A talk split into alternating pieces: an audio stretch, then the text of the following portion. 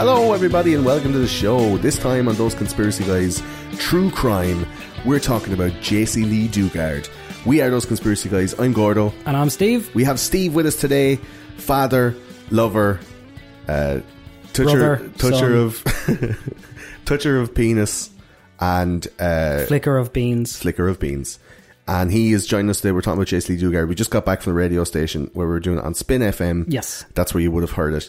If you're joining us from Spin, welcome. Uh, ho- hope you liked what we did Yeah. on the radio and it what wasn't defamatory in any way to anybody. um, Steve, we were we were looking at Jaycee Lee Dugard. We're going to get straight into it. No Yeah. kissing. And uh, if anything we bring up in the show tickles your fancy, you have a correction, or you just want to get in contact with us, you can get onto our email info at thoseconspiracyguys.com. Uh, you can get us on Facebook or Twitter. Uh, Facebook, we're Those Conspiracy Guys. Twitter, unfortunately, there wasn't enough room for the hose, so we're just T Conspiracy Guys. And we're on everything else Pinterest, Instagram, Reddit. Uh, we also have videos, and there will be accompanying videos for this on YouTube, VidMe, and uh, we will be doing live streams from Twitch. At the moment, we're live streaming out to Discord, to our Patreon folks. Hello, all the people out in Patreon land. Thanks for joining in. You guys make the show what it is. Uh, if you want to support this show, head to patreon.com slash those conspiracy guys and uh, you'll see what all the see what all the fuss is about. So, uh, just like to welcome in uh, some of the guys here, including uh, Gord from the podcast The Smoking Light Gun, which should be launching into your ear holes quite soon, and it's about conspiracy theories and computer games. And we will be uh, talking, or we may have talked in the past, depending on when this is released, uh, to Paul and Jerry from Not Another Fake Newscast. If you want to get your your fake news well researched and very contemporary, uh, head over and listen to them. That's all the shout outs and all the shilling. Um, so welcome to the show. Uh, Steve, Jaycee Dugard, face melting. Yes, indeed. A story horrible is- story. Uh, inexplicable. It is weird that such a thing could happen in, like, in the early 90s, you think people are sort of well up on, you think people would be kind of on their guard Yeah. for shit going down. But this, like, the June 10th, 1991, in South Lake Tahoe, California, sort of a kind of a, a, a modern place. Will be modern enough, Um, young Jaycee Lee Dugard is just kidnapped on her way to school in full sight of her stepfather, um, Yeah, it's Probyn. it- it's it's Carl Probyn. it's such a weird, a weird name. situation. Such a weird name. Yeah, Carl. Probyn. What are you probing? It's so weird though that like in 1991 that somebody can be plucked from the street. Yep. Child can be plucked from the street and never seen again. And yet, and yet, this year so far, and and even last year there was numbers released for the amount of kids and young boys going missing in the Washington D.C. area, and it was a frightening amount. Yeah. frightening amount. And it's weird because you see ads on the radio and the TV for like GPS trackers for if you lose your bike or your phone and never if you lose your kids. Yeah. You can fucking stick one of these tiles on them and, and you catch be. them wherever you want. It could be a thing where they're trying to trying to lowjack kids, get some of those, get one of those, uh, you know, implants put under the sub subdermal, imp, under the skin. That is for those who don't speak Latin. You wouldn't Um, know. some- All these kidnaps is what, like a, a false flag? No, To make could- people think better about getting a, a chip implanted under skin? Come on, man. Nobody kidnap, kidnaps a kid for nothing. Like kidnap, for yourself. Listen, kidnapping a kid is its own reward. Yeah. Whatever you want to do with it, then you get and then you get to throw it away like an napkin. Yeah. That's you know, ask the McCanns, they know the crack. So I'm saying that like it's it's causing an atmosphere of fear and foreboding and doom. And you always see on Facebook now to have these uh, uh, paranoia as well. Uh, you have these kind of things where like uh, on Facebook, people put these things up and go, in my day, we only came in when the street lights went Yeah. on and we only did this and we only And did we that. never locked our doors. We never locked our doors and we, you know, we could fuck our kids and the, and the, the cops would never catch us. Uh, but now, now you have like such snowflakey, uh, kind of mollycoddled kids, you know, and they, they seem somewhat softer, but less fucked up the bum. Do you know, it's kind of a trade off of do you want like loads of kidnapped and sexually abused kids and then, It's like you you, have the butt hurt without the hurt butts, yeah, basically. maybe they're looking for that butt hurt. There's something in, intrinsic in a certain percentage of kids need to be kidnapped. Maybe and- we need kid kidnap. Maybe we need like a, a Freddy Krueger prowling the streets just to keep everybody honest. It's like a eugenics type of thing. It's like a Yeah, because I mean, I a think it natural selection. Uh, like take Ireland for example. There's no natural predators in Ireland except for say priests, but there's, there's no natural predators in Ireland like wolves or bears. Yeah. And for the most part, we're a bunch of pissheads who just you know wherever we land is where we sleep. Yeah. basically. But if there was wolves With no and regard bears, for our own safety, yeah. If there was wolves and bears and coyotes even and stuff like snakes. that, or snakes, St. Patrick like, turned "Fuck, head Ireland home." Into an irresponsible load of street drunkards. exactly, because nothing's going to eat us if we're just lying down on the road. This is it. Well, it, but in all seriousness, though, in all seriousness, uh, Paul from uh, Paul from the Discord services, it's character building. It is. Yeah. I think it is. But in all seriousness, when you're talking about kidnapping and then like habitually raping kids over a period Yeah. of years, it's not as rare as you would think. Now, this is quite a rare case. Jaycee Lee Dugard going missing from South California, and she was gone for 18 years and, and reappeared relatively okay. Yeah. I mean, on the outside, okay, probably not, not great on the inside in the brain box. A lot of therapy needed, but she came out of it like a, a reasonably well Yeah, balanced person. she it seems like she came through it as a champ. Yeah. And there's a thing of like, these people are, nowadays, these kids are being sheltered by their parents and there's a lot of helicopter parenting and a lot of very, Yeah. like, closely watched stuff. Like when I was a kid, it was just like, bye, and you slam Yeah. the door and my mad see me again before the sun went down. and if she didn't, she just, you know, it's like that Ace Ventura is like, I'll be back in five minutes. If I'm not back in five minutes, just wait longer. Yeah. Like, but when I got back late, if it wasn't back the time I was supposed to come back, I got a lick of a length of a waving Yeah. pipe on the back of my legs, and it meant that I wouldn't go. It wouldn't be like I had to go to counselling and shit and go, "What? Where were you? And what happened? What did you see?" Like it's it's Like even yesterday, I was out on the street with my son's uh, just coming up on three, and he was out playing the road with loads of kids, and that was fine. I was about eleven foot away from him, and loads of kids. It was like nine or ten kids. They all went into this house, and the house is like the house of fifteen kids, and they all just went in, and they were coming back out with toys. But my son disappeared for about a minute, and I was Shitting. nearly yeah. I was like, "What the fuck is going on?" And I was I was actually listening to um. Jaycee Lee Dugard oh, podcast. that's so I'm like, why. so I'm like, what the fuck? And I was nearly sprinting down the drive, but I can't sprint. I'm hefty.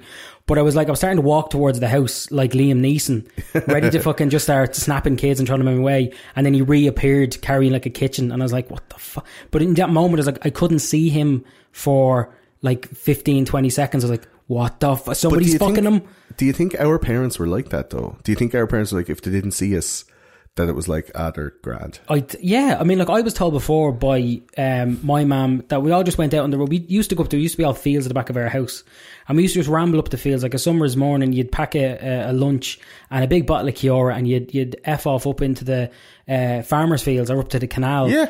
So long as there was somebody tall with you, my mum said you were grand. Yeah. Me and my brother were nearly killed by a half dead junkie who was found uh, lying in some stingers. And he tried to get us. He was crawling after us on his hands. Some nettles. Yeah, and just because he wanted some Kiora. Junkies are mad for Kiora, but he was chasing after us like a fucking half-eaten zombie, and we were like, "What the fuck?" We found um, uh, uh, a shrine up in the middle of the the woods with uh, porno mags, a knife, and rosemary rosemary beads. They're they're nice. They're Sweet great the castle. lamb. Yeah, Yeah. Um, and ro- Rosemary rosary beads. beads, and. Mad shit was going on up there. People setting fires. We were shot up by farmers and stuff like that. And we'd come back and say we were shot up by a farmer, and we were told, "Well, don't be going to the farmer's field." Yeah. Nowadays, it'd be like, "All right, well, we're going to call the police. We're going to get an investigation. How did you feel about being shot? Do you want to go to counselling? That kind of stuff." For you know, I think we're the kids that we're raising today are a little bit softer. That, that there's no sense of um, great responsibility or, or autonomy or Yeah. the ability to complete tasks or be on their own or Yeah, be separate. That and everyone's face is buried in in a phone. Yeah, but th- it's always about the connectivity Yeah. and uh, how you feel and stuff. Rather than years ago, it was like you know, there's no there's no uh, uh, coming of age movies about like four kids going on going on like a, an in, inner city transit train and all being on Twitter. Yeah. there's just not an hour and a half of that. Yeah. It's like, yeah, we're going to fucking sing some songs from the day and skip around and get Yeah. chased by a dog in a junkyard and then poke a dead kid in the eye with a with a big stick Yeah, and then get and then get like almost uh, like violently assaulted by a bunch of older kids. Yeah, there's no judgment night anymore for, Yeah. for the young kids. There's no movie like where a bunch of snowflakes these days have to kind of get from inner city New York back to their home out in the suburbs. There's no keyboard warriors yeah, yeah. to watch, you know? It's just the it, Millennials come out to play. Like it's not. You know, yeah, it yeah. not It's weird. It, it, there, there are, there are like situations in Ireland where kids were taken and, and, and raped, but not like Yeah. kept for 18 years because there's no need to keep them because then you have to feed them and stuff like that. Yeah. All you have to do is just get them into the altar boy uh, kind of movement, you know, and be, come on in like into the organization of altar boys and you can like sleep at home and get fed at home and all Yeah. but This is, you get raped here. we, we outsourced our rape to the. Catholic Church. Like, Yeah. yeah. um, like rape cattle. But it just seemed, it just seems like, and we're not taking this lightly. It's obviously like a horrible, dark subject. Yeah. But this is just like the intro to to going. Why was it so weird then, and yet it still happens now? yeah. But I think this these kind of cases, Jaycee Lee Dugard and li- the like, Natasha Kampusch and such, uh, were worldwide stories. Do you know JonBenét Ramsey, worldwide story. Never leave your child alone for a minute because blah. And this is all through the eighties. People were like skipping through fields and junkies with Kiora, and Yeah. you know. This was the start of the paranoia, the fear, the uh, the removal of children's kind of autonomy and freedom and the ability to just do whatever the fuck you want whenever the fuck you want from like May until the end of August. Because you just, it was you and your dog and a stick Yeah. and the world. And now it's like, don't go past the driveway. Why? Because there's a man coming to get you. And then you're kind of going, ma'am, I think you're overestimating my sexual attractiveness. Like, you know, no one's going to run away with me. They'll Yeah. like have to lift me with two arms and walk supporting their lower Yeah. lumbar at the very least because I'm a chunky kid. Yeah. Do you know? Um, it's just that I think the JCD Dugard's uh, situation and the way it was done right in front of the house. We'll talk about it in a second. Yeah. Right in front of the house, snatched up and then taken away. Only like, you know, t- uh, a couple of like a couple of dozen miles away. And 18 years she stayed in that place Yeah. And give birth to two kids. Like that shit's wild. And people would see her. People would, would see like this is not right. She's with this man that has her incarcerated. People would see that and go, that's a bit weird. I just won't say anything. Yeah. So, so the fear, the paranoia was reaching fever pitch where everyone was going bananas. Yeah. About like, oh, your kids are getting abducted. And yet the ones that were abducted, if they look like they could, you know, if you saw a girl that could be an abducted girl, you're like, oh yeah, but I better not say. I'm gonna, Yeah, because I think gonna I was upset kind of people. afraid of that situation. Remember the, the Romanian family that had the blonde girl? And Yes. That was their biological child. around the time, around the time of uh, the Madeleine McCann Yeah. kidnapping. Yeah. People kind of went mad and they were like, no, that's not your child, give her. And they're like, no, that's our child. Shit just happens. And I think it's probably because you said it before, we're in sort of a litigious uh, kind of a world now Yes. that if you were to say anything or even just the width of scandal off somebody is enough to, to, to break that person's That's the thing. character. If you saw somebody on the street now and they had a child and it was misbehaving, Yeah. and it was trying to get away and going help help rape rape rape because these kids are watching stuff online Yeah. like there is that there, there's a mad balance like of these, these different parabolic curves of societal normal normality where the, the goals are shi- the goalposts are shifting for all these situations so you have a kid who's super smart he's on youtube the whole time and he knows what a sex offender is Yeah. He knows what a paedophile is, right? And when you're a kid, you'll just say anything to get what you want, right? So if you're fucking like, but, but if you're bringing your kid along and he doesn't want to go and he just goes, "Help, help! This guy is a paedophile. He's trying to abduct me," and you're like, "You little bastard, shut Yeah. up!" It's like, "Help, help!" like it happens. My you know? son called me a stranger. just to get what he Just wanted. Because I was picking him up and he was screaming, and I just said to him, because I talk to him for the most part like he's an adult, I say, What are you freaking out for? It's not like I'm a stranger. And he just screamed, Stranger. And I was like, Oh, it's the wrong thing to say. Ah. I'm his father, and he's like a little blondie kid, and I'm not. And I was like, He's definitely my son. He's 100%. I, and me trying to swipe through pictures on my phone, you know? I'll make him bleed and you can test our DNA. Yeah. Like, yeah, it's so weird that, and, and, but, but on the other side of that then, if there is a kid doing that, most people won't go like, hey man, is that your kid? Yeah. You're like, what? It's like, are you trying to fuck that kid? You're like, what's your name? I'm going to sue you for defamation. One second. Like that's, that's, you know, th- th- Yeah. there's these different norms. So everyone's afraid of getting their kid robbed and, and then like obviously, uh, uh, imprisoned and, uh, or raped and then killed immediately. It's Yeah. 72 hours, like is the most important. Uh, and at the same time they're also paranoid about being accused of or accusing other people of said Yeah. crime. So it's like a mad like thou shalt not talk about this at all ever ever. Yeah, something you think since since this happened in the nineties and kids have been getting kidnapped for millennia, um, you, you think something would change. You kind of either say, right, well, we're so scared of getting our kids taken away that we're going to lowjack them, Yeah. or we're going to live in a society where I can go up to you and say, "Is that kid yours? Prove it." You know, stranger danger. So something has to change, but it seems Show like me the we're receipt. yeah, it's like we're still trying to kind of go, oh, don't take my kids, but if somebody else's kid is taken, I don't give a shit.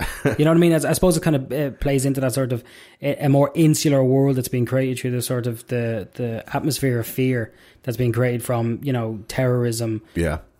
and we're just so Indoctrinated. with yeah, fear. and, and and so more interested in kind of maintaining their own little capsule. Yeah. And kind of going, well, my kids are safe, so if that's Like, somebody else's kid, I don't care. We have the knowledge of the world, yeah, but the ability of only one person to experience it. yeah, We're not allowed to interact with anybody else just in case. Uh, you said your kid got lost in the at the party. Uh, Sophie Jackson says she gets like that when she loses sight of her dog. Uh, Paul really liked Oh, it. it's exactly the same It's exactly thing. the same. Yeah. Um, Paul Paul fake news says uh, chunkies are mad for Kiora. He's going to use that one later. That's a that's just a general life. Yeah. Uh, Like if you're infested with junkies, Yeah, you could just do a, a pour right? a little stream of Kiora. Yeah. And they just no, no make a circle around yourself in Kiora like salt for Yeah. witches, and they just like get on their hands and knees and lap it up. Um, Catman put up here: priest is an acronym, pedophile resident in every small town. Never heard that before, Nice. and I, Do one for preacher and come back to me. I, I don't think uh, all priests should be tarred with the same brush. It was a certain, but most priests should be tarred and feathered. well, you can look it up in our, our Vatican episode. Yeah. We talk a bit about it. And uh, Gord said that you should keep your kids overfed and ugly. That way, who take an ugly kid? done and done. There you go now. Um, so Jaycee Lee Dugard was kidnapped by Philip Garrido. Yes. On her way home, or on On her way to, to school, school. yeah, uh, on the 10th of June 1991. And Nancy, Philip Garrido's husband, hopped out of the back of the car, tasered the child, Yep. bundled her up, and lashed her in the back of the car, right?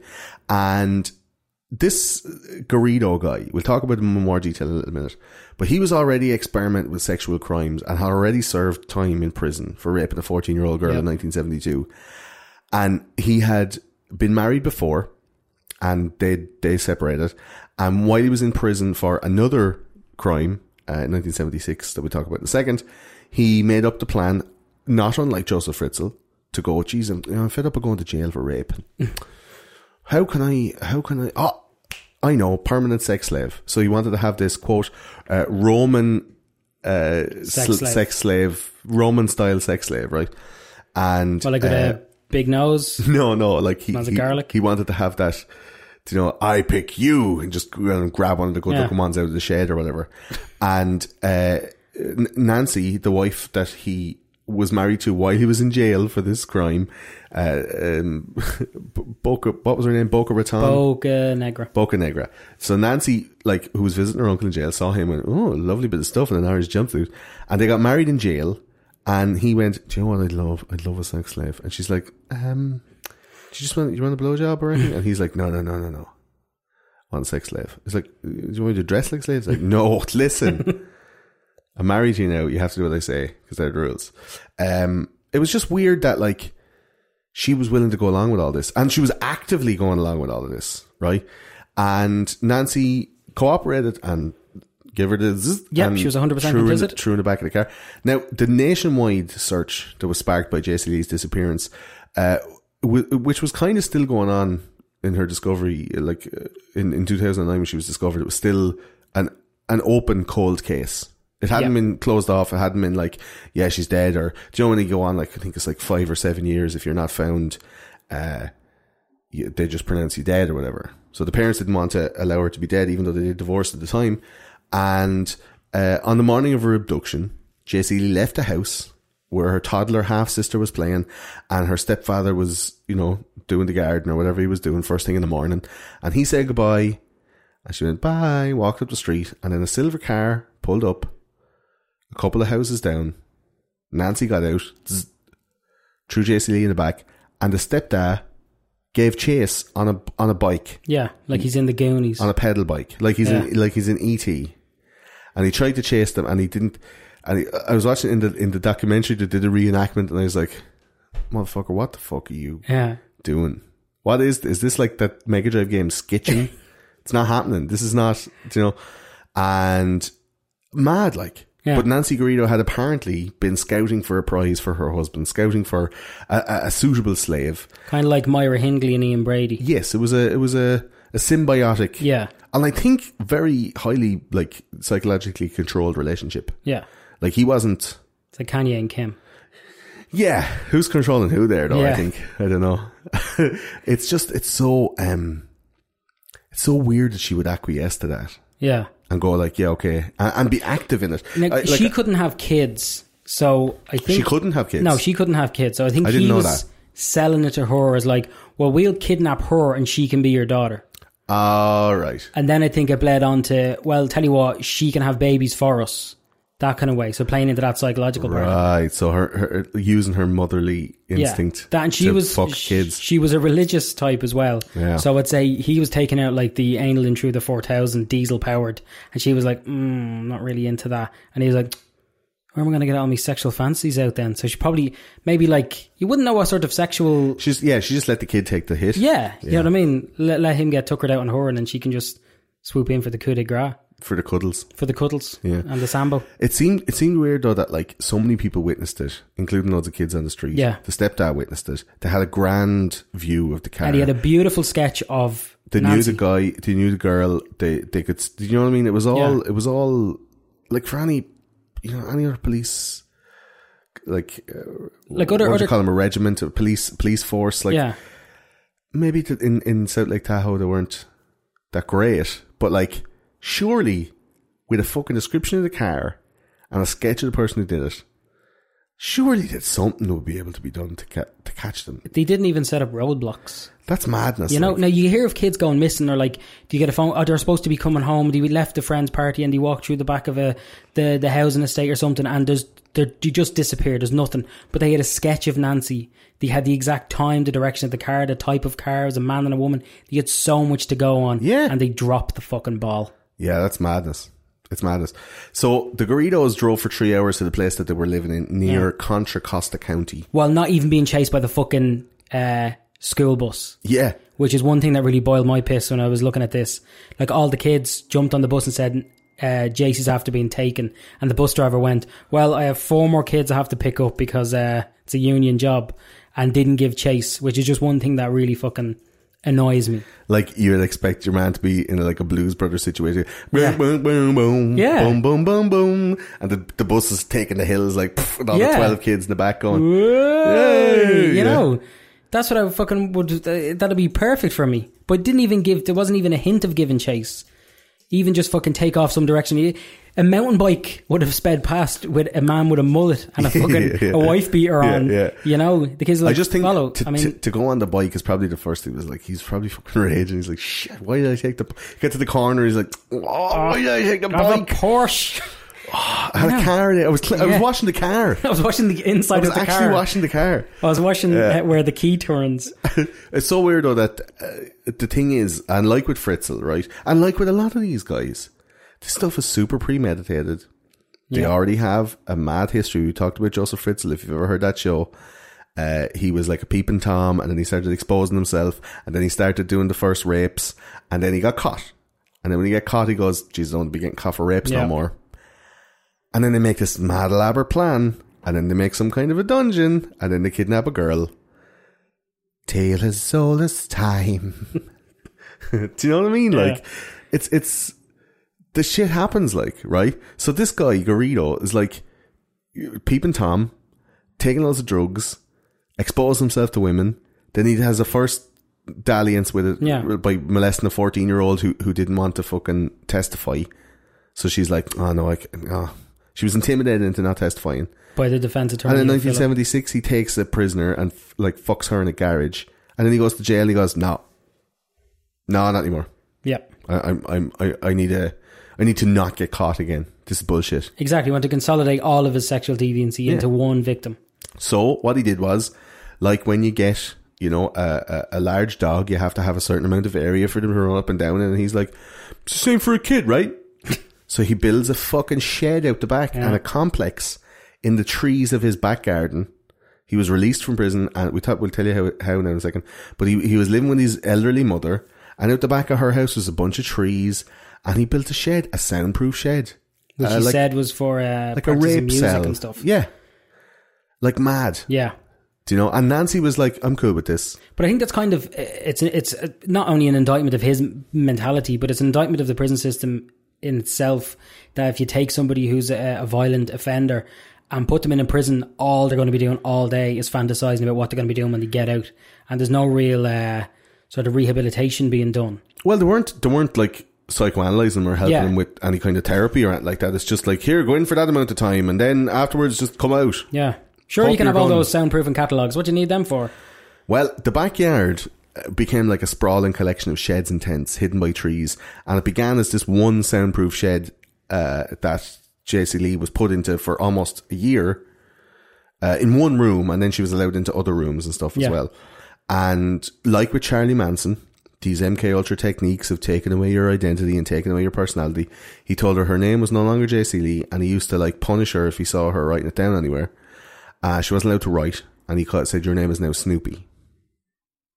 Hmm, Yeah, and he began it's a rape. weird sex slave name. It's weird. Do you know? like he's coming in going, okay, Jaycee Lee, I'm going to rape you now. And she's like, oh, Mondays. but it's a weird name to pick. Will she right? lie on top of the shed then? Oh, yeah, he wasn't around. Uh, it- it's weird that like she was able to exist there without going. Yeah, how the fuck can I like impale my face on a spike Yeah. or something? Like, how do I get out of this? But like the thing that I respect about her the most is her tenacity Yeah, and how she was able to deal with that shit, man. She was able to like as a, at eleven go, okay, if I need to stay alive, I have to fucking be sharp. I have to be sharp. Like I have to be watching. it'd be Sean Bean. Have to be like you know. I have to be like on guard, watching what this guy's doing, listening to everything he's saying, like watching.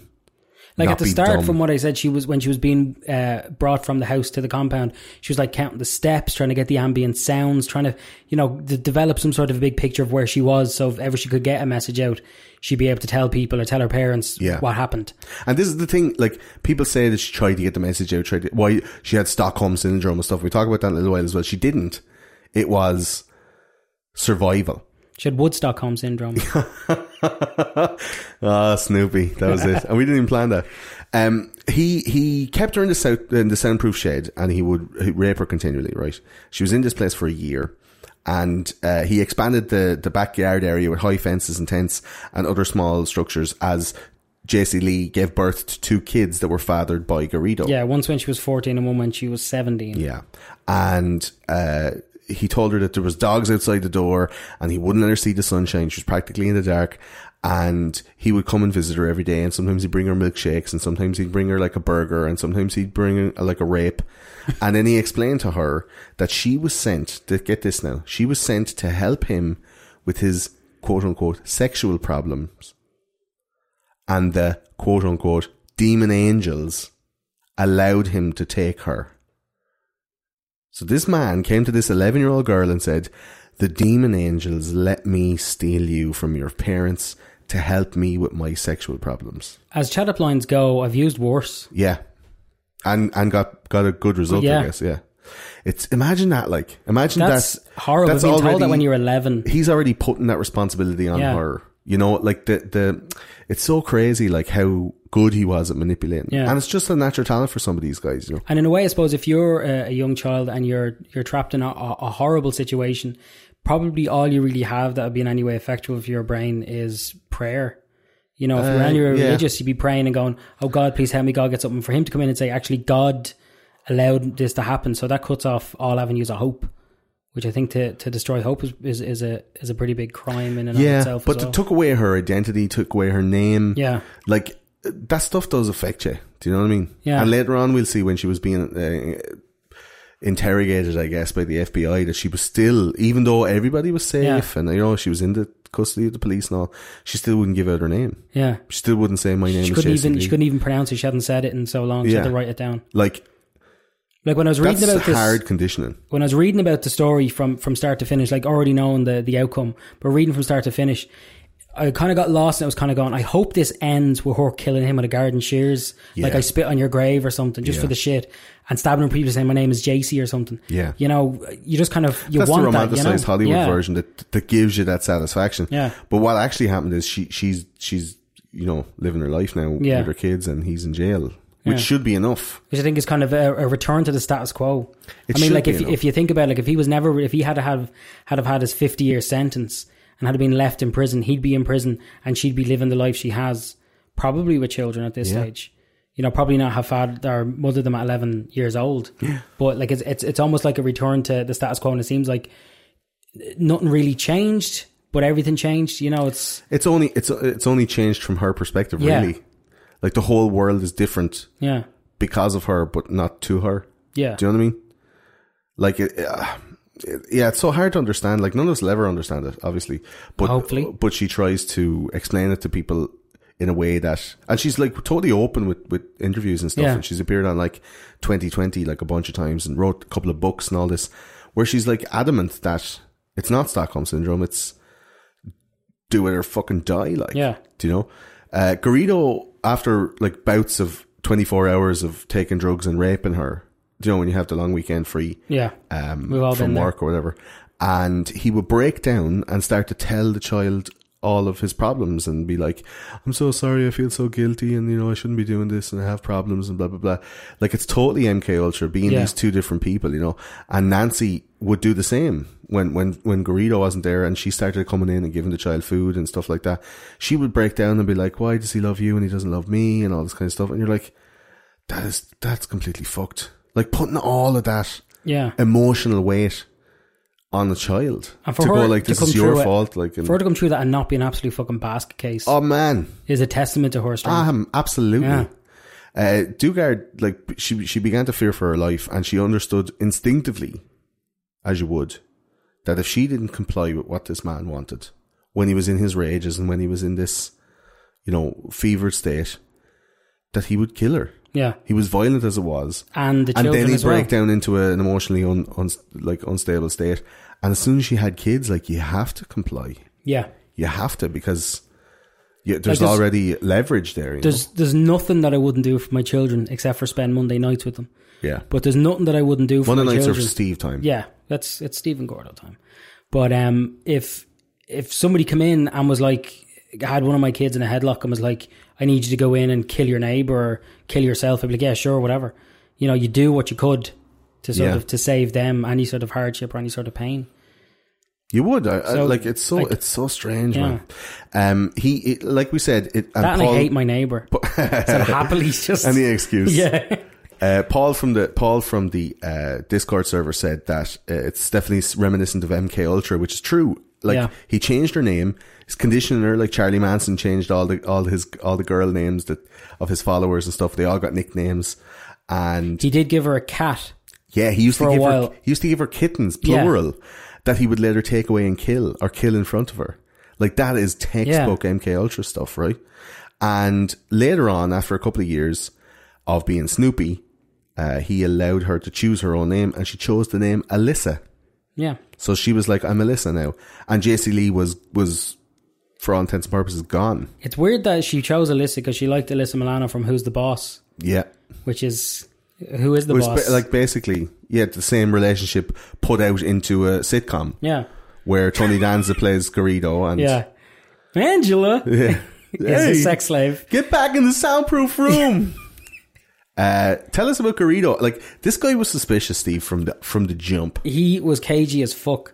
So he was already a person of interest. As as we already said, he did rape a girl in 1972 um, when she was uh, 14 years old. She didn't testify. Then he, he kidnapped Catherine Callaway and kept her in a makeshift dungeon um, for uh, a few hours. I think he probably got a day out of her. And then a, a cop came along and So tell us then the story of Catherine Callaway. Like how Yeah. that that night he had already tried that shit with some other people. Yeah.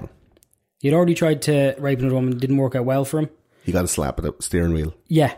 And then he went and he just approached uh, Katie Callaway. She was leaving work. I think she was. She? A, I think she was a dealer. She ended up as a dealer in in um, Nevada.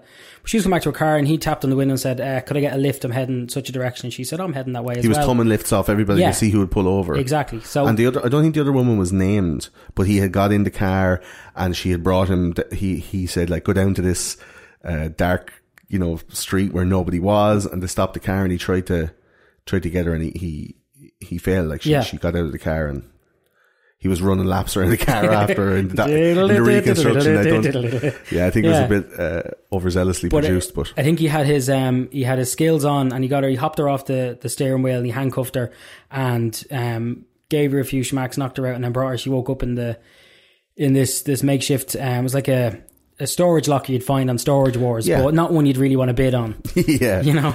I, I see handcuffs and I, I see a stack of porno and porno might be expensive. I smell metal on the air. Yeah. What's that? Me- it reminds me of something. you see just before the break you look in a box and go, Oh and then you come What's back in after the, the break. box? Yeah. and, like uh, some weird, like fucked up version of Deal or No Deal. Yeah. So they um a, a cop happens by, he had to break the lock and in he pops and she legs it and he gets arrested. He gets sentenced to fifty years. He was hoping to get a smaller sentence because he pleaded guilty to it. Yeah. And the judge went, You're getting fifty years because he was the judge for my cousin Vinny. Fuck you. and uh These two youths. yeah, what is a youth? so uh, he gets fucking uh, sentenced to prison, and he goes in there. and he stays about eleven or twelve years. Um, but he was he was a strange creature. Like Uh, the fucked up thing about that garage, right? That Yeah. storage wars storage unit that he got, right? He was there to Nancy going, I need a place where I can just go and like pull myself around the room on my tippy toes to like crazy snuff porn that I bought in Mexico, Yeah. right? And she's like, Well, you're not doing that around the house. Plus the fact his elderly mother lived there. yeah, So he said she's this probably mo- sick of it. Ra- like, Yeah. ah, stop. Do you know? I'm all, I'm all, spreadsheets are like cardboard. I'm sick of them. I'm all chapped. yeah, Um, so, so he, he set up a projector and a cin- and like a, a 35 mil. Yeah, like a reel to reel. A reel to reel thing, right? the And- seediest of porn. I think on a reel to reel. That Yeah. It keeps you right on rhythm. Yeah. And he has the fucking mattress all done out like a junkie's den. yeah, And like yeah, shit on the walls. And pair of scissors. She remembers. That's fucked up. And he used to just go in there for two or three days at a time and close it. Yeah. And just take a bunch of drugs and just trip balls and roll around the place. yeah, And then he met, then he had Nancy come over and she was like, oh, this is a great place. This is, yeah, because they just needed a place of their own. Yeah. His elderly mother was at home. They couldn't do that in the house. There's just Kiora everywhere. loads of Fun. junkies just yeah. yeah. it- lapping it up off the ground like ants. Yeah, but, but, it he- just, it just, like, that's a fucked up scene. And eventually for him to go, um, you know what, you know what this place is missing? some throw pillows. A rape victim. Yeah, Let's go, let's go shopping. And he went out and got one and brought it back to that. Do you know what I mean? Like, that's fucked up. That Philip Garrido man is fucked up. he is. He's a, a head He had it case. built already and went, okay, let's go. Caught, COT. Cops came along, found the lock. Yeah, And your one runs out with your baps hanging out going, help me officer, help me. And he's like, wait a minute, what's going on here? like, I don't believe these guys that are Yeah. going, hmm, there's a girl that's naked in a, you know, and there's a guy that's naked in a storage locker and the place, yeah. He tried to say, "Oh, this is me and my girlfriend just hanging out," and she was like, "Um, no." But he's uh it's just a fucking. He's a he's a fool. He's a weird, horrible yeah. creature. And like when I was looking at pictures Thinks when he was he's real- younger, thinks he's super real smart, smart. man. He got like he, he studied some psychology when he was in prison. Thinks he's Yeah, smarter than yeah. everybody, and that's always like when you get like I mean, uh, BTK Dennis Rader, the that fucking serial killer fella. He's a plank, but he thought he was real clever. Yeah. and he was se- sending like uh, floppy disks to the police saying, "They'll never catch me." If you just looked at the file code and could see whose computer was used to create the floppy. You know what I mean? He just thinks he's so fucking clever, Yeah, yeah, yeah. but he he, But- he but wasn't. that's But the- then that's the again, he got away with it for eighteen years. That's the profile is that they want to challenge them, like, come and catch me. Yeah. I'm so great, you can't even catch me. You know, that's half the, half the crack. Yeah, and then I like, like, he said that he found religion, and like he, he, said he had like a, a magic voice box. Yeah, he could talk sake. to God in, and he he wanted to Joseph sell Smith this from the Mormons Yeah. had the same one. and uh, except the two rocks in his box were his own rocks, and you had to you had to fondle them to dum, get any information Yeah. out of them. But um, he uh, he he set up his own church then, and was trying to get people to. He, he got he got money off his elderly neighbor, uh, a couple of grand to set up this church. And it's it's almost like he was feeling remorseful, but didn't quite know how to. Yeah. He's like, oh, I feel really bad about this. I need to Eh, pay it forward. Let let me go. How do you pay no. rape forward? Yeah. Would you go around being subservient to gay men? I then? don't know. I don't know. Just just park your arse up against a glory hole and just like I'm doing my penance. You know? Yeah, it's mad though. Like that, that whole situation was allowed to happen, and then when he's arrested and given fifty years for kidnap, he's like, "What did I do?" Yeah. like he kidnapped a woman, brought her over state lines, was charged at a state and federal level. Yeah. I was given fifty years, and he sweet talked the judge and the, you know, working in the library with the old man with the crow, Yeah. and like made friends with like a black dude who could get anything you want, and he got out after like twelve years. Yeah. After getting ma- after being allowed to get married Yeah. to Nancy Bocanegra. And even though they said he's he's more than likely going to offend again. That was like on his file, a big stamp, yeah, gonna do it again. Yeah. And he put him on parole, he had to check him with his parole officer. But his parole officer pop out to the house and wouldn't look out in the back garden, wouldn't ask any extra questions. It was just like, hmm, it's an awful lot of underpants on the washing line there. What's going on? You know what I mean? It's just like this fucking you, Philip, you you never fit into those little pink knickers. Yeah. What's the crack? Actually, I do every night. you know, it's just there's just such a fucking uh, uh, uh, paucity of care Yeah, from the from any official that I see in this. It's just anybody that I point the finger at. It's the it's the police that dealt with him. Yeah. His, the, the the after sales service. Yeah. From uh, what was what was the name of the prison he was in? Uh, um, Leavenworth, Leavenworth. He was Yeah. in Leavenworth, and they they just let him out and put a yoke on his ankle and went, "Go on home." and it was like his GPS was a passive GPS. They'd only look at it if there was an infraction, but they'd only know there was an infraction if they were looking at it. Yeah. So he, he moved like outside the state rapist. lines, like f- a quantum. Yeah, Yeah. Don't So know you're raping unless you look at him. And when you are looking at him, he's definitely doing this. what? Look away. Oh, where's he gone? Yes. Dr. Sam Beckett, convinced that rape could be done through time, Oh, stepped boy. into the quantum rape accelerator and vanished. That's the thing, man. Yeah, it's Yeah. fucked up. But like Nancy, Nancy met Philip Garrido in prison when she Yeah. was visiting her uncle, and they fell in love, right? And she wrote him all the time, and eventually they got married in 1981, and he was released in 1988 after serving just 11 years of that 50 year sentence, and uh, he was sentenced in 1976 Yep. To 50 years. So he's, he should have only got out in 2016. Yeah. Seven years after Jaycee Lee Dugard was released. Like 11 years is a tiny amount of time. yeah, it's, it's an insulting amount of Yeah. time. Uh, the parole board allowed him to live in that house with his elderly mother because she was a ward of care or whatever, but she was like half disabled. Yeah. And, uh, Nancy was really in the whole system. She was like, I, I'm helping. I'm, I'm being a good wifey. Yeah. I have to like, uh, and I can we change yeah, him. we can't go into it in this show because it'll be a fucking three hour show. Trying to talk through the psychology of what Philip was going through, what Nancy was enabling, and then what Jaycee Lee was going through. This is just like peppered. If you're interested in this, there's documentaries, documentaries, documentaries. Go and look at that stuff. There's one specifically on uh, Nancy and other wives of, uh, you know, serial rapists and how, or the relationship the people had with serial rapists and how they, um, facilitate that through, you know, their behavior. Like, Philip Garrido went to jail at some point in the early 90s for four months because he failed to show up for a, Drugs test. a drug. urine test. Yeah, urine test for positive, drugs I or think, for Yeah. something. No, he failed. He failed to show up. Oh, and the parole officer was like, "What's the crack?" And he's Yeah. like, "Oh, I was raping. What? I was uh, having a crepe. I hadn't got. I hadn't got anything left." And it, it's it's crazy that they just took him four months, put him in jail, and she then instead of letting the child go without any repercussions or anything like that, kept her and fed her and went, "He'll be back. He'll be back. He'll be back. And at I- that point now, uh, like there was doors open, there was Yeah. kids involved. Like she could, like Jaycee Lee could have got up and walked out yeah. on many occasions.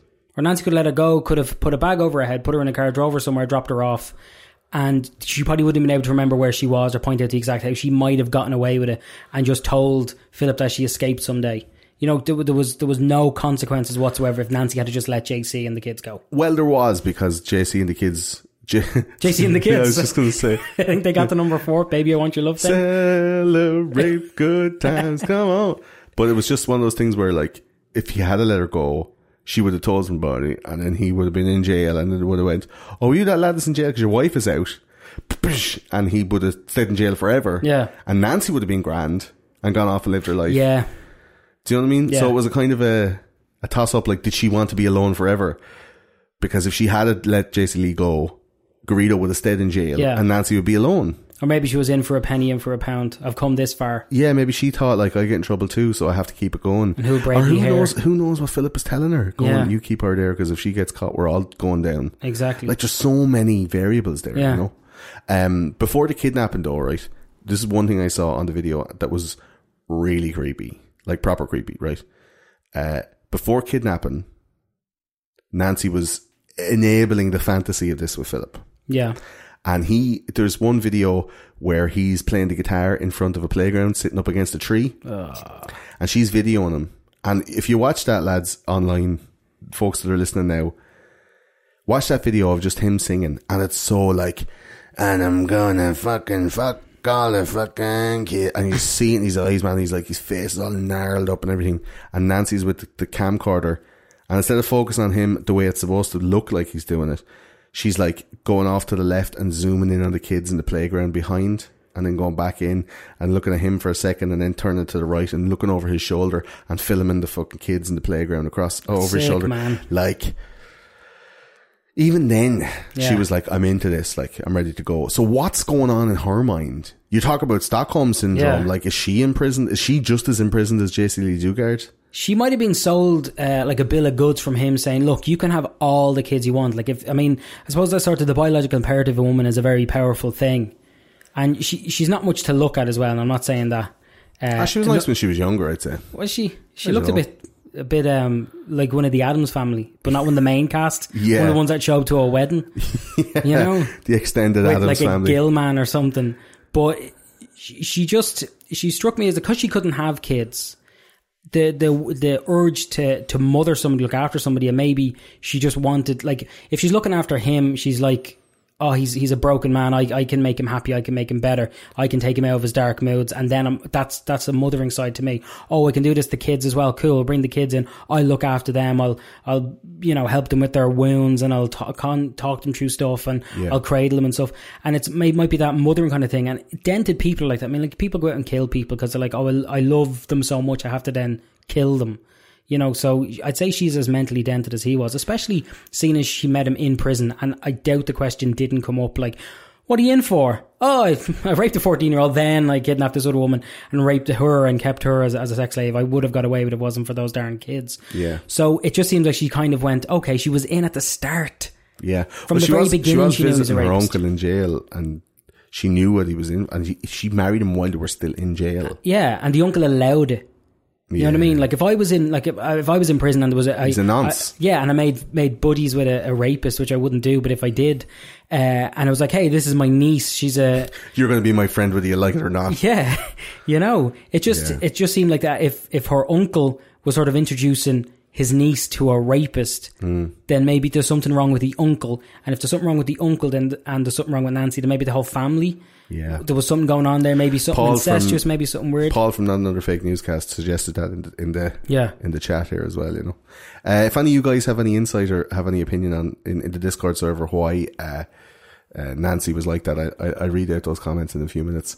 And if anybody at home has any links to any articles about similar situations, or you would wonder why, this is the thing that I take away from this, like that Stockholm syndrome Yeah. is not the answer for what Jaycee Dugard was feeling for Philip Garrido, and she says that herself. Yeah. And number two, why would Nancy help?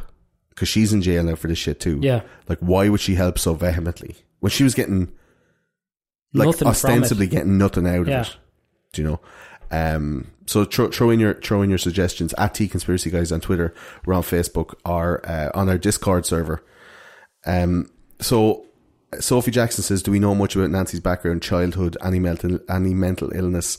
No indicators. I don't think she was diagnosed with anything. No. Now, Philip Garrido self-diagnosed himself with all sorts of different types of psychological Natch. disorders, and I think he was just one of those really uh, crazy narcissistic You'd read something in a book and go, messianic that's complex. me. Yeah, yeah, yeah. Um, uh, Gord says Nancy is one of those people that just really wanted friends.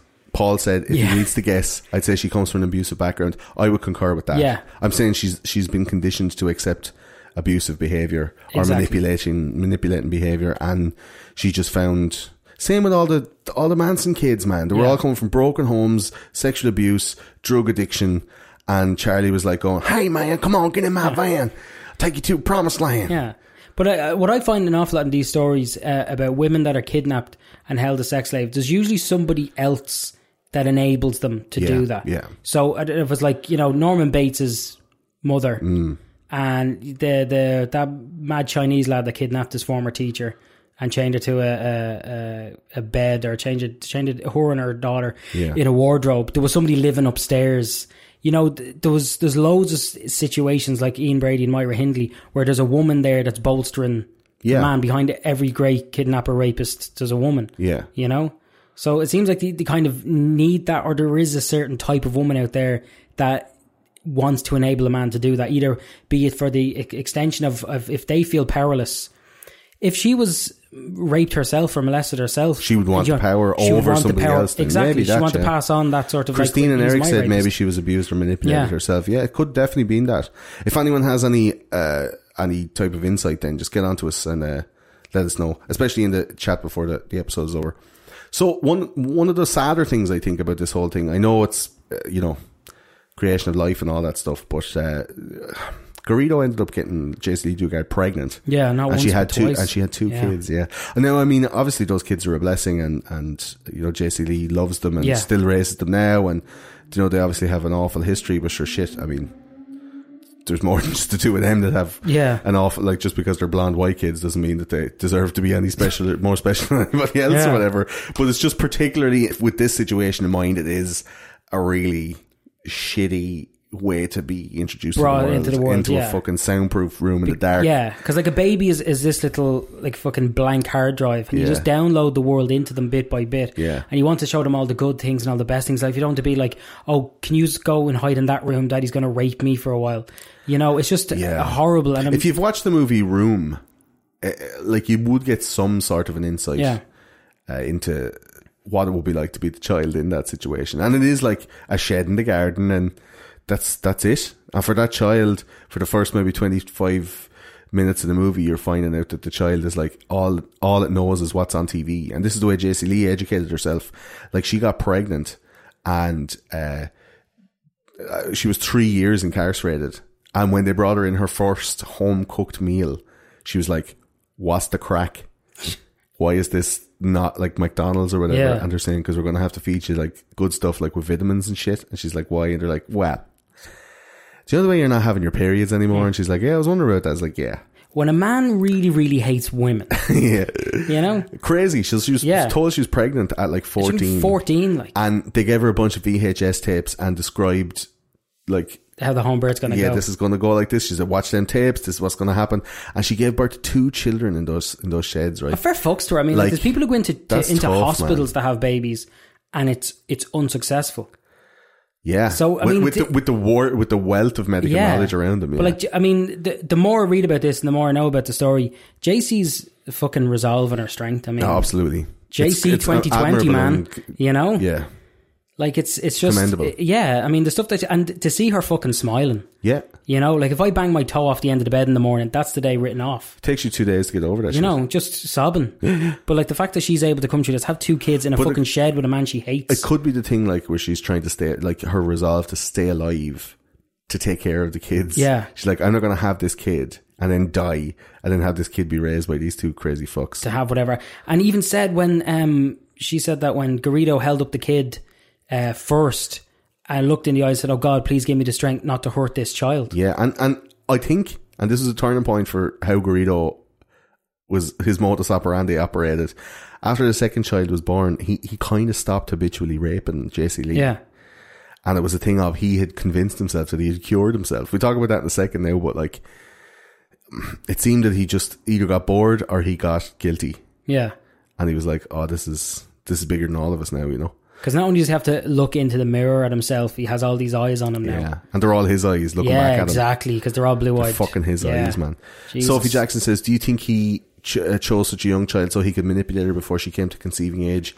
So by the time that she's subservient to him, I think so. I think he chose a young child to mold, and a lot of the an, uh, analysis of of the case said that he tried it with twenty five year old. Yeah. Uh, They're K- too big, they Katie fight Callaway, back. and yeah, they, like she's already why she's already smart and it'll take too long to break her down and Yeah. convince her of stuff. So I think yeah, Sophie uh, choosing a choosing a, a young victim had the desired effect. You know, and it was I suppose it was easy, and I suppose when you think about it, you sort of it's you're Yeah. you're going to get more mileage if that's a horrible way to describe it, but.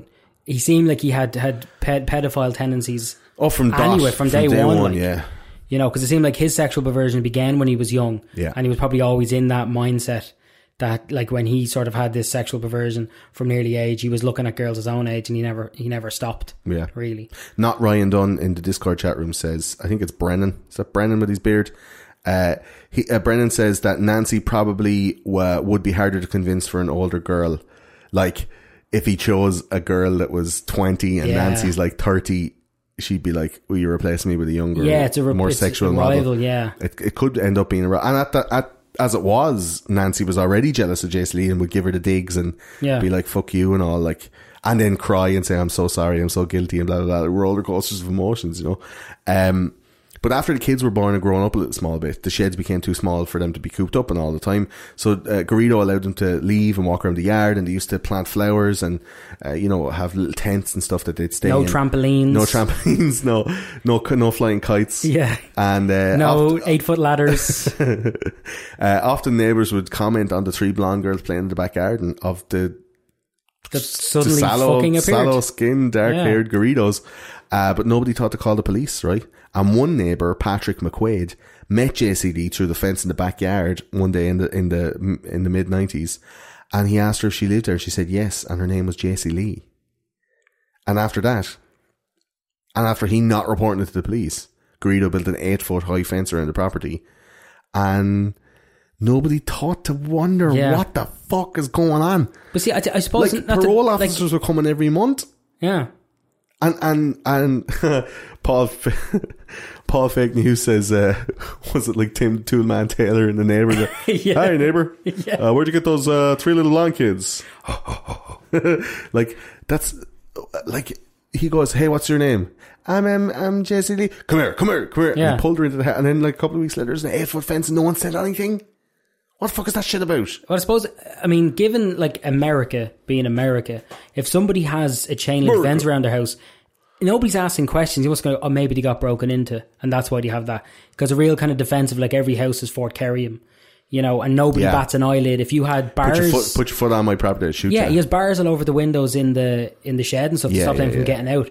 And, And it's covered in nobody's trees and it's all secluded Nobody and all, questions goes yeah. like, oh, that's just a fence, you know. Well, he built the eight foot high fence thinking that he could, you know, shelter them or whatever.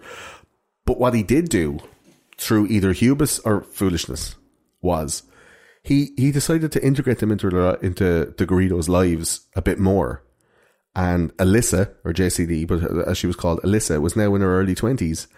And he started to bring her into the house and introduce her to people. yeah, And he started a business in the back of his house uh, printing business. printing business, printing out flyers and business cards and Yeah. shit. And guys used to come into the house and get the stuff and be all like, uh, like ringing up and asking, and she'd be like, "Hello, Garridos Printing. This is Alyssa," and you're like, "Bitch, you sound like Jaycee Lee Dugard." Do you know, like It's like cracker, what you talking about? no, JCD, my name's Alyssa. that's that's Yeah. mad. That's mad that that was allowed to happen. And there was guys in like documentaries that I said uh, that I watched that said, um, "Yeah, when I went into the house, you know, and I seen this like this young, beautiful white woman standing sitting there like answering phones and stuff like that." I was like, "Is this this is your wife?" Presuming that the older, more kind of Hispanic looking uh, older lady was like a maid or a housekeeper because of the kids or whatever. And Garrido was like, "Yeah, yeah, that's my wife." So he would c- consider Alyssa the wife to strangers, Yeah. and the two kids were his kids, and then Nancy was the maid. Like Nancy must have felt in the fucking Hmm. Yeah. the place, man. Say she was tick. And then uh, to to the two girls, uh, Alyssa or Nan Jaycee Lee and the two the two daughters, um, Angel and Starlet. Starlet was a, a family name actually because uh, Garrido's father was a Toyota. Um, and the two the two kids, he said that uh, Jaycee Lee and her two daughters were all sisters The grandma Ventus. in the yeah in the in the house. But when people showed up, she was the wife. So it was, everybody had to keep changing change places. Yeah. Every time somebody showed up, but she had internet access. Like She had a she phone. was fucking sending emails she was, to people. She was on the phone constantly Yeah. answering, talking to someone, going, "Hello, Garrido's printing. This is Alyssa. Please help me. I'm being raped habitually." but at this point, like she wasn't being, and it was kind of everything was normalizing, Yeah. and it was kind of becoming a. Well, you're still here, and it's hard to get a job. So Yes. and this what you can get. in this economy, Yeah. Um, but yeah, like this is the thing that people say. The reason she stayed was because of Stockholm syndrome, because she started to feel a sympathy or feel an empathy for her captor. She's like, no. On the 2020 interview, she said un- unequivocally, yeah. unwaveringly, she knew that this man was her captor, but she couldn't be assured of, of safety when she left or in the future. So she just stayed until she knew for definite Yeah. for shizzle for show. Like if she if like she was going to visiting people as well. Brennan says, and maybe she had dental insurance. Yeah, Which is like really rare. Yeah, that's It's really rare. And she's got Nancy to cook all her meals for her. Exactly. And give her a few thumps every now and then. Right in that sweet spot in the back where you kind of have a little bit of a knot after a hard day's printing. but like if she's out meeting people and out doing whatever, she does like one of the kids could be permanently in a state of Philip's going to get you or Nancy's Yeah, going to get you. yeah. They don't know. It's like, oh, we're going to shoot you or we're going to kill you or whatever. You know, so even she might be able to say, yeah, I'm I'm Jaycee Lee, come back and help me. And the police show up and all of a sudden it's a hostage situation. She could lose her daughters. Yeah. You know, because, you know, Garrido's in for It's Waco all over again. Yeah, exactly. Yeah, it could happen. Well, Garrido starts to slip up now at this point. So, Yeah, so like you're talking, Lula. you're talking like uh, Jaycee Lee is in her mid to late twenties. Uh, they've normalized the household. Uh, they have a printing business running from the house, and Garrido starts to get a bit cocky, and he's bringing the two younger daughters who look like, uh, you know, interview with the with the ra- vampire.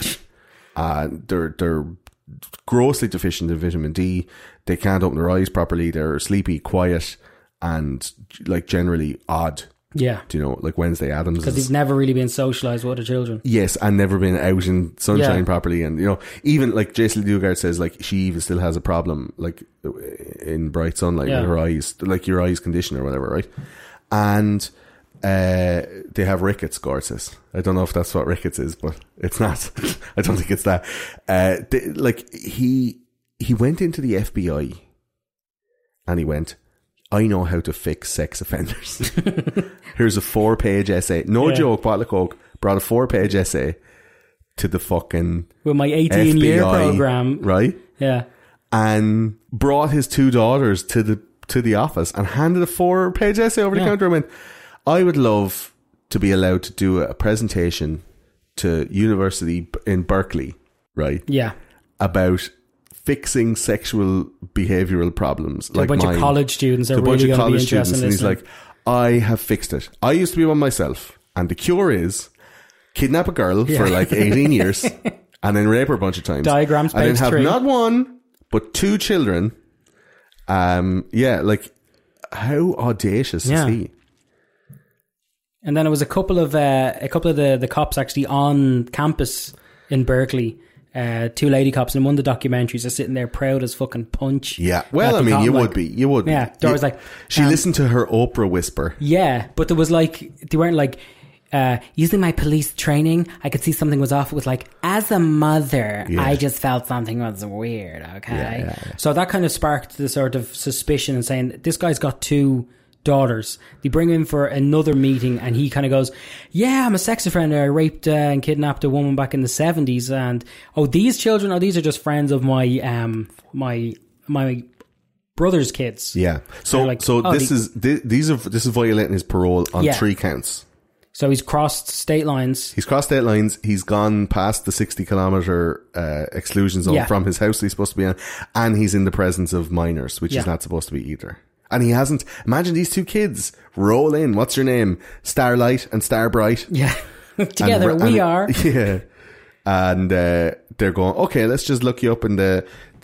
Yeah. Okay, they have. There's no, these kids don't exist. Yeah. What the fuck is going on? Like, of course, of course, man. You show up with two children in a corn and you can't find them in your fucking computer. They don't have their like footprints from the, the from the from the hospital. You're Yeah. like, where did you get these kids? Don't even man? have belly buttons. I mean, what's going on? you know? It's So mad. They get suspicious and they call his parole officer and say, What's going on? This guy showed up with two kids. He got kids. The parole officer like, uh, no. And he's haven't been out to the house. I've heard children. I've smelled them, but I've never seen them. Sophie Jackson asks, "Did he ever rape the kids?" I wouldn't say so. I don't think he did. I don't. I think Jesse Jaycee Lee said no. He Yeah. didn't. It was all it was all for her. Uh, Freddie James. Freddie James said he just raped himself out. He just he was just like ah, up with that. Like when you start eating like a big bag of Lay's, Yeah. and then you get about like three quarters of the way down, you're like, oh man, like I, I hate it's myself. not. There's not enough to roll up and put back in the cupboard, but I like I don't want to finish these. You know? Yeah. He probably was all raped out. He got a whole lot of loving for a handful of nothing. Gord says they're like the Wonder Twins, where they just join hands. Yeah. just be Form like of form slave. of sunlight. Yeah. Um, and then just give Jaycee a nice even tan. yeah. And uh, Brennan says, uh, "What's up with parole officers restricting access to minors all of a sudden?" Yeah, I I, I hear you, bro. I hate when parole officers restrict my you, access to minors. How else are you supposed to play uh, Magic the Gathering? You know, D- There's a, a documentary on Netflix about Jaycee Lee and the two parole officers that. Just look at them. They should get their own spin off. Did you see that one? huh? She has like helmet hair. Oh yeah, That is brilliant. Oh my It's like if when Vader They're takes so- off the front part it's of his so mask, good, man. and they're like, "Yeah," and then the pictures he has like, give a gun laid down with like their warrant card and then like a high vis vest. Look, there's his uh, signature right here. That's yeah, but they're so pr- they're so proud of what they. Yeah. But I mean, fucking fair play. Like it's the, probably the one thing that they got to do that was like of world renown. Yeah. they found Jaycee Dugard. So tell us then what happened. He he he sp- he spilled the beans on himself, and these two girls went, "Hey." These two women went, "Hey, what are Yeah. those two girls doing here?" And uh, so, in an effort to prove his innocence, he brought Jaycee Lee uh, and the two girls to an arranged parole hearing down at the parole office, and they were taken off in the set- separate rooms and questioned. And they were like, "What's going on? Uh, who are these children?" And he goes, "They're the." Uh, who, who who's the father of these kids? And he's like, uh, the father of those kids is the son of my mother. And they're like, okay, this isn't a fucking crossword. what the, you know, this, uh, what, These two children and their wives met a man on his way to St. Ives. You're Yeah. like, no, come on, bro. hang on, did you kill, did you kill my brother in Nakatomi Plaza? So, um, and they bring Jaycee Lee into another room and they start asking her questions like, so what's going on? Who are you to him? What's your name? And she got really agitated. She started making up names. She said Yeah. she, she, she said she was Alyssa, and then she said she was some other name. I can't Something remember right Smith, now. I think, and she, was said a, a battered else. wife and, and Yes, that she she was Philip after running away from Yeah. from her own abusive husband. And after they caught her in the lie, she went, "Okay, I'll tell you the truth. I'm a battered wife, and I'm running away from my husband, and that's why I gave you a fake name, and you can't find me in your system and all that stuff because she wasn't in the system." Yeah. And the FBI were basically just like, "Look, your daughters are safe. Everything's grand. Tell us who you are." And then she couldn't say it. Yeah, She, imagine. She, she actually called for Philip to come in. And when he comes in, she's like, what do I say? He's like, just don't say anything. He's like, okay, there's something really weird is going on. Take him off into another room. And he say, what's your name? She's like, it's Alyssa. He's like, what's your name? And she just, she couldn't say, 'cause she hadn't said it in so many years. yeah, And then I think at the same time, Philip was next door just fucking spilling the beans. Yeah. He was like, fuck it. Yeah. so they, they knew. They're like, my kids. That's Jaycee Lee Dugard. My Yeah. real name isn't really Phil. He pulls off a mask and it's it's old man Gunderson and he would have got away with it. if it wasn't real kids. Oh And man, they- Gunderson, you mean the guy who runs the fairground? Yeah. yeah. What a way to catch kids, I guess. well, if I was a paedophile, Yeah. I'd, I'd definitely run a fairground. Um, so they come back in and Blanket. they, they tell her and they say, yeah, no, he just confessed. You know, what's your name? She, she writes it because she couldn't say. it. She wrote down Jaycee Lee Dugard and her mother's name. And they took her from there and bing, bang, boom, popcorn. in the in the documentary when she's actually talking herself and she said and i wrote out my name on the page and it really looked like a child's writing because i hadn't written my name since i was 11 Yeah. she hadn't even practiced writing or writing her name she surely she knows what letters look like. she doesn't to write stuff down. Yeah, but I mean, like, if you're not practice, I, I use a pen now and I look like a, I look like fucking uh, Michael J. Fox. Like my, Wurlitzer. yeah, my writing looks fucked up, man. Do you know? Yeah. So like, she obviously was writing this stuff down, going, "Oh my god, this is scarlet now. People are going to be looking at Doing this." letters backwards and orange Yeah, crayon yeah. and stuff. But that that was it. And like, who were she, these stick figures here? she was so she was so like conditioned. Yeah. That's not. It's not Stockholm syndrome. It's not a choice of hers. No. Conditioned to go like, oh yeah, I love him and I'm going to protect she did- him. yeah, She's she like, didn't I'm love him. afraid for my life. Yeah. Like I'm going to die if I say this stuff. And at the end of it, she wasn't like, no, leave him alone. He's a good man. And he did. She was like, yeah, fuck, lock him up, take him away. Now she still, the kids still call him dad. And Yeah. she still refers to him as that and lets him keep the status. And I think that might be like a strength thing. Yeah. To sort of be like, yeah, he's still the father. I'm not going to deny what happened to me. And by saying he's not the father is denying a part of that. She's owning Yeah. her shit. Like, Yeah. You and know? it's really like some of the interviews, some of the clips from the interviews she did, and you guys can look her up on YouTube. We're going to have a couple of uh, a couple of clips of those videos up on VidMe, and I share them on the website and stuff like that because uh, I think they get taken down to go up on YouTube. So I try them on VidMe, and some of them are just like you're looking at her going, "How? How can you fucking? How can you still be like chirpy and Yeah. normal?" and have a laugh and, get your hair done and stuff. Yeah, and you're like, at the same time, you're going, there's loads, I mean, hundreds of thousands of women who go through rape. And I know we've been making light of it and having a joke and a laugh, but it's just to get the information out with a bit of sugar that helps the medicine go down. Yeah. Like, hundreds of thousands of women go through this every year and live their life and go on as if nothing had happened on the outside. And inside, there's some serious shit going on that a lot of the times isn't really dealt with, you know. Uh, they don't call anybody, they don't talk to anybody, and it's kind of still vilified by society, and there's still that kind of a, you know, dirty towel kind of a Yeah. bad attitude towards rape victims, and ah, you, you're probably putting in for it.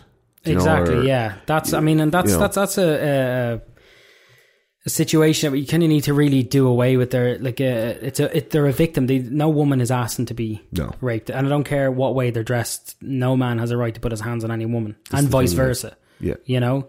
So Because the but- bouncers will come, Yeah. and they'll break, enjoy you out. yeah.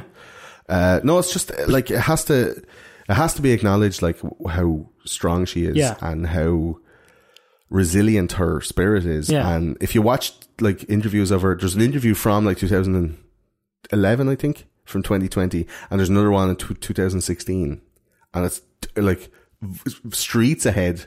Jaycee Lee Dugard from from years of being like in therapy and doing all this stuff, and she's. To be honest, she's kind of more well adjusted than a lot of Yeah. people that, I, that you'd see on other channels. And it seems like, the, the whole situation like the biggest loser or Yeah. on E or something like that. or And anybody anybody who's trying to fucking get on American Idol. yeah, like seems to be Dugard like, more yeah. emotionally distraught than she is. There is a thing now where she was denied the case to sue the state uh, for culpability and sue the parole board for, for culpability and allowing uh, Philip Garrido to be just out walking around in Yeah. life, like kidnapping and fucking kids and whatever. Uh, but she was awarded $20 million as a kind of a, ooh, sorry about that. Yeah.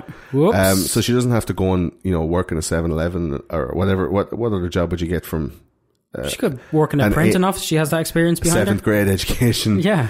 Um, but yeah, it's just like, like Gord says here, it's incredible that she isn't just catatonic, Yeah. that she's a functional person with receptionist experience. like it is, Stick it that on a is- CV. Yeah, it is. It is like demented. Yeah. It's demented how well adjusted she is, and I mean, it, it just goes to show if anybody out there is going through any kind of trauma, be it like depression or any kind of psychological issues, or if you have been sexually assaulted or anything like that, like go tell somebody, get help. There's loads of different uh, organizations and stuff like that. We also talked about this uh, during the, the the Josef Fritzl episode. Like, reach out, talk to somebody, go do something. Don't live with it on your own.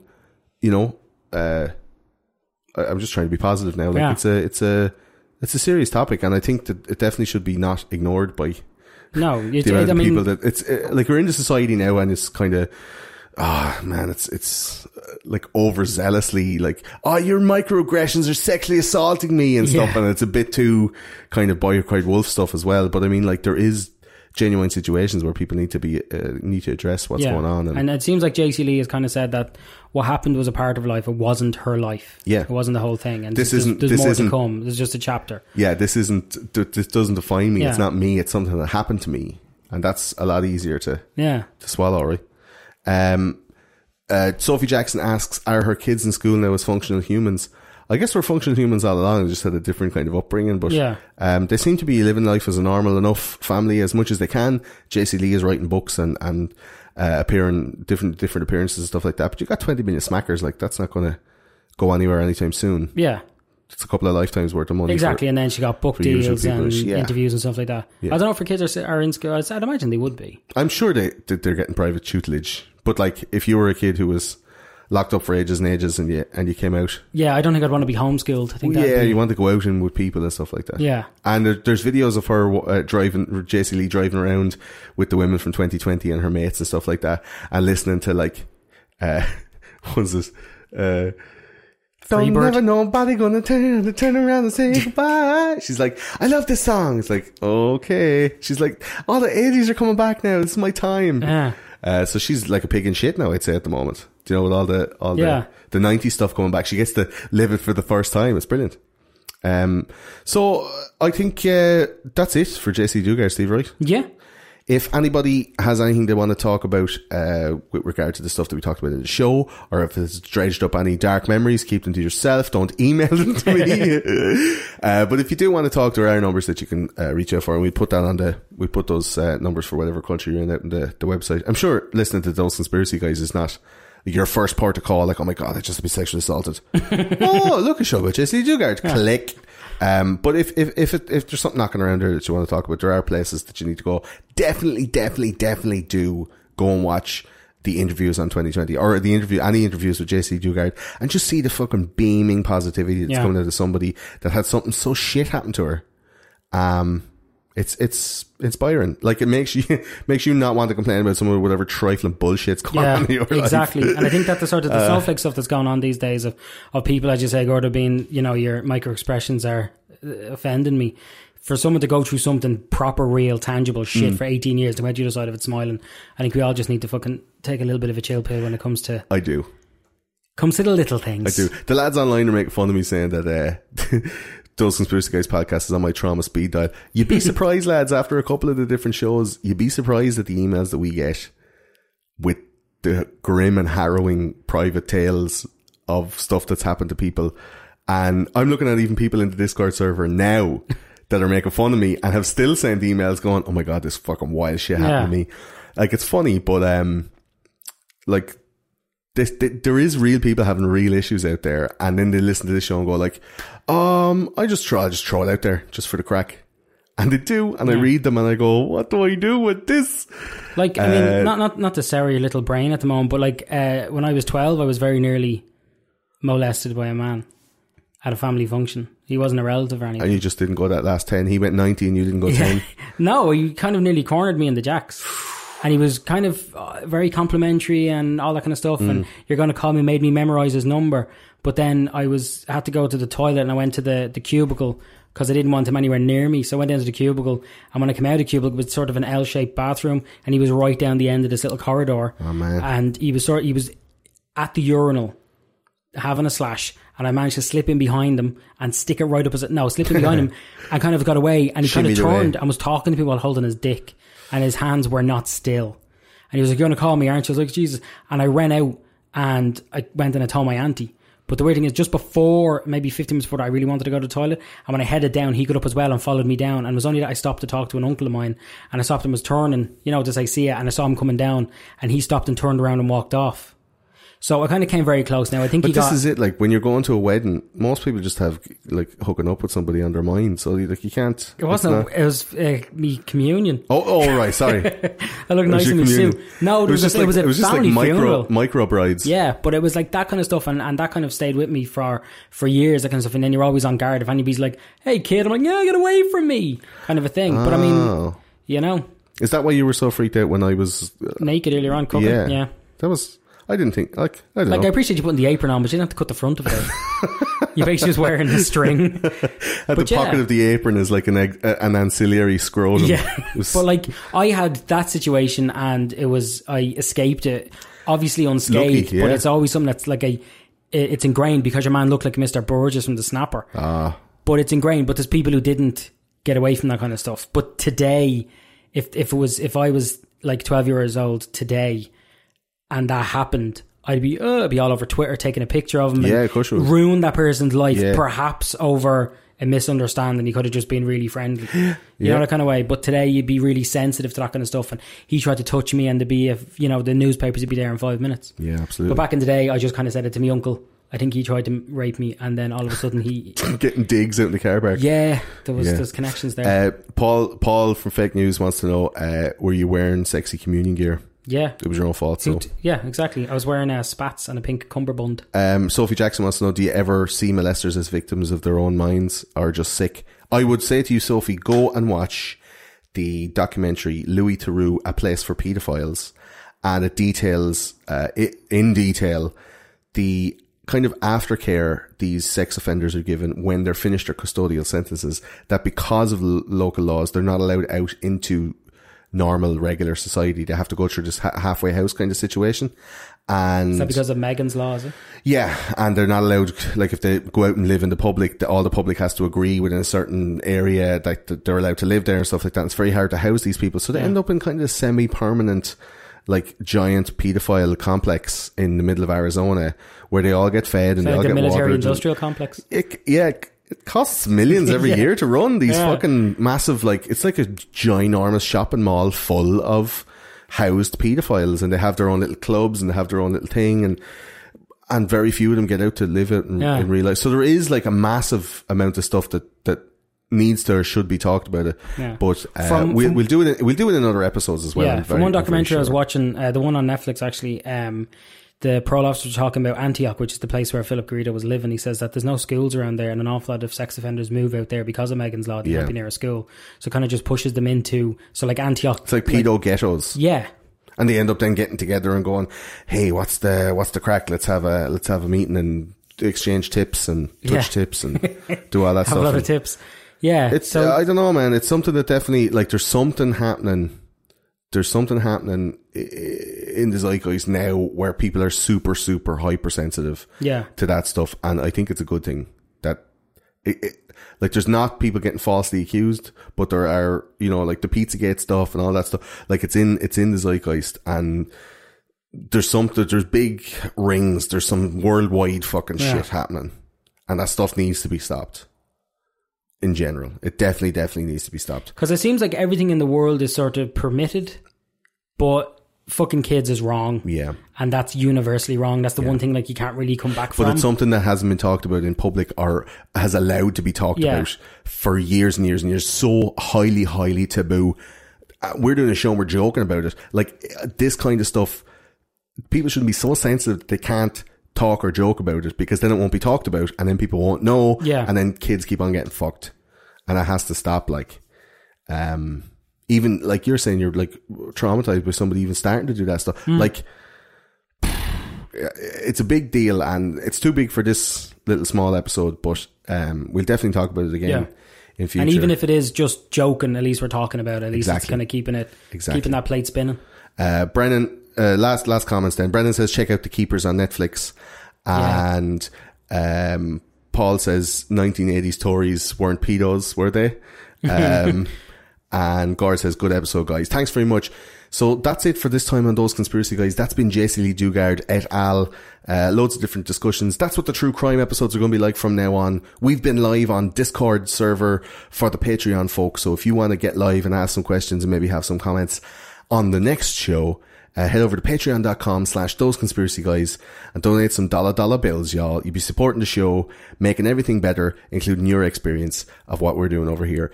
Uh, thanks to everybody who joined us in the Discord server. Thank you very much. Uh, Christine, uh, Freddie Jane, uh, Gord, Brennan, Paul, Sebastian, Sophie Jackson with loads of questions.